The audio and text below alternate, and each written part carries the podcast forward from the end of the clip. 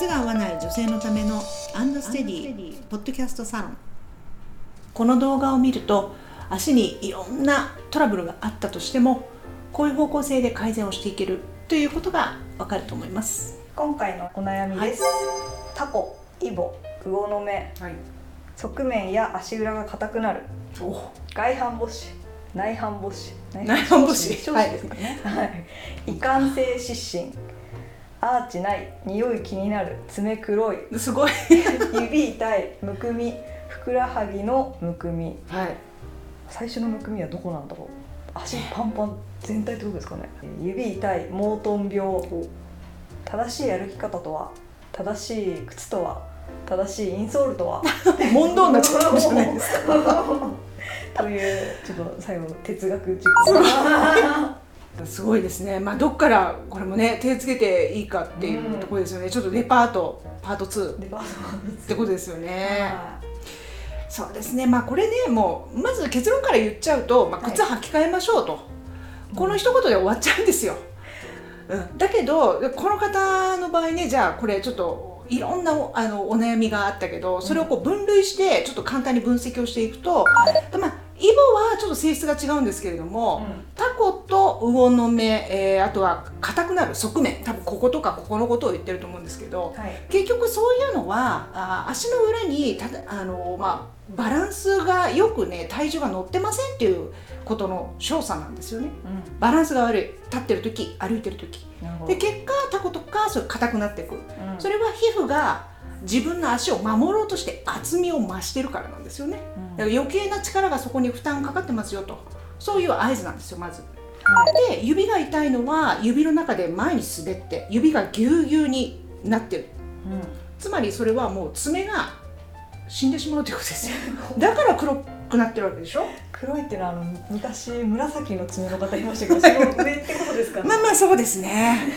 本当に黒いのかなでまあこうやってね靴の中で足が前滑るじゃないですか、うん。そうするともう脱げそうになるわけですよかかと緩いから。はい。で脱げないように無意識に歩くと足の裏がね緊張して今度汗をかくんですよね。ああ、油汗みたいな。そうです。近い。油汗。そうすると匂いがしますと。うでそれがあのさっき出てきた異感性湿疹って、はい。あのまあ、字としては異なるはい。汗の性質の湿疹ということなんですよね。ん。これはもう汗によってちょっとこう水ぶくれのポチポチポチみたいなのができることなんだけどうん。これも汗がかかなくなればはい。そこまで出なくなる可能性も高いっていうことなんですよね。うん。だからこれ全部全部つながって本当だ。る。うん、で今度足の指がギューってなってるじゃないですか。はい。だからこの足の指の機能も使えなければ足の筋力が落ちてアーチが落ちますと、あれ扁平足もありましたっけ人。扁平足は書いてない。か。あでもアーチがなくなるって書いてある、ね。アーチはないどこのアーチだろうねっていう感じですけど まあ筋肉が弱まってアーチがなくなる、うん、でアーチが今度ねこの状態が正しいアーチなわけじゃないですか。はい。これがこういう私たち逆アーチって言ってるんですけどね、うん。こうなったら足の裏が今度突っ張っちゃうんですよ。だから足底筋膜炎とかモートン病になりやすいよねっていう話になってくるわけです。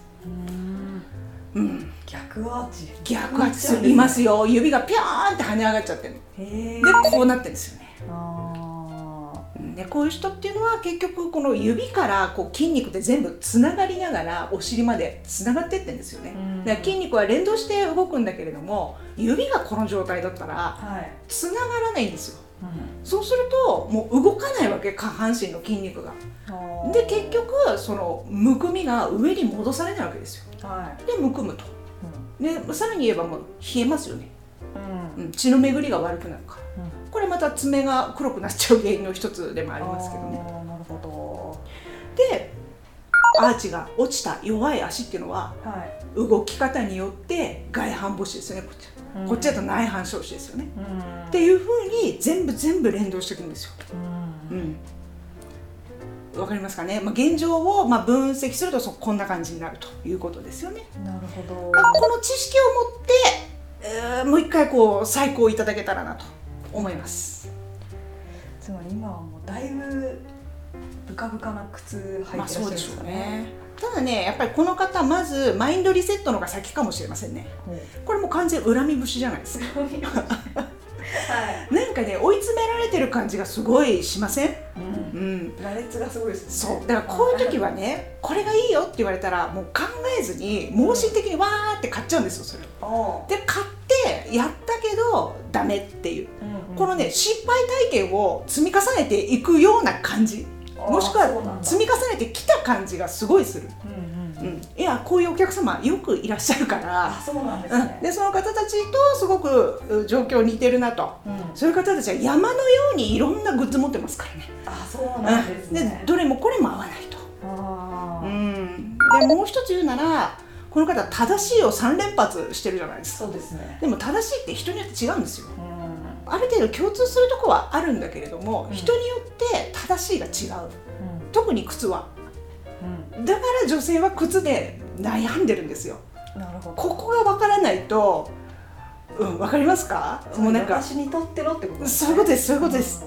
なんか人にそれぞれの人にとっての正しいっていうのが違ううんだけどなんかみんなもう靴を見てこれがなんかこううん正しいみたいな、うん。そそういう正解を探したがるんだけどそれはない。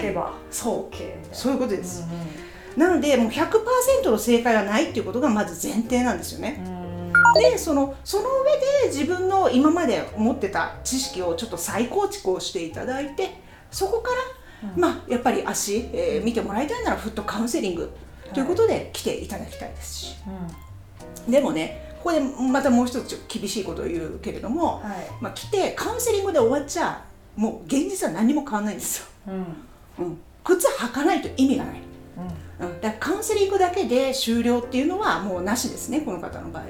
うんなるほど。うん、でもっと言うと靴履き替えても歩かなかったらこれまた現実変わらないわけですよ。そうですよね。そうそうだからしっかり歩いてくださいと。うん。筋肉をつけないといけないってことそうです。でここまでトータルでセットです。うん。でもこういうねお悩みが深い方っていうのは今まで散々な目に遭ってきてるわけですよ。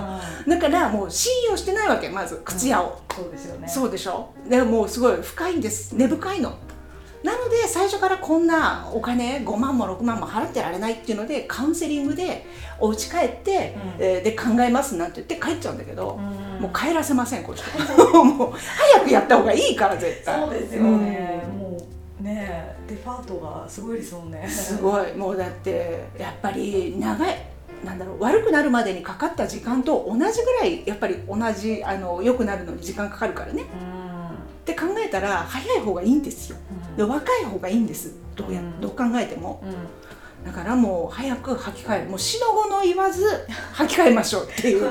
もう理屈は置いといてまず履きましょうって。うん。そういう方が早いんじゃないですかねこの人。そうですね。はい。と思いました、うん。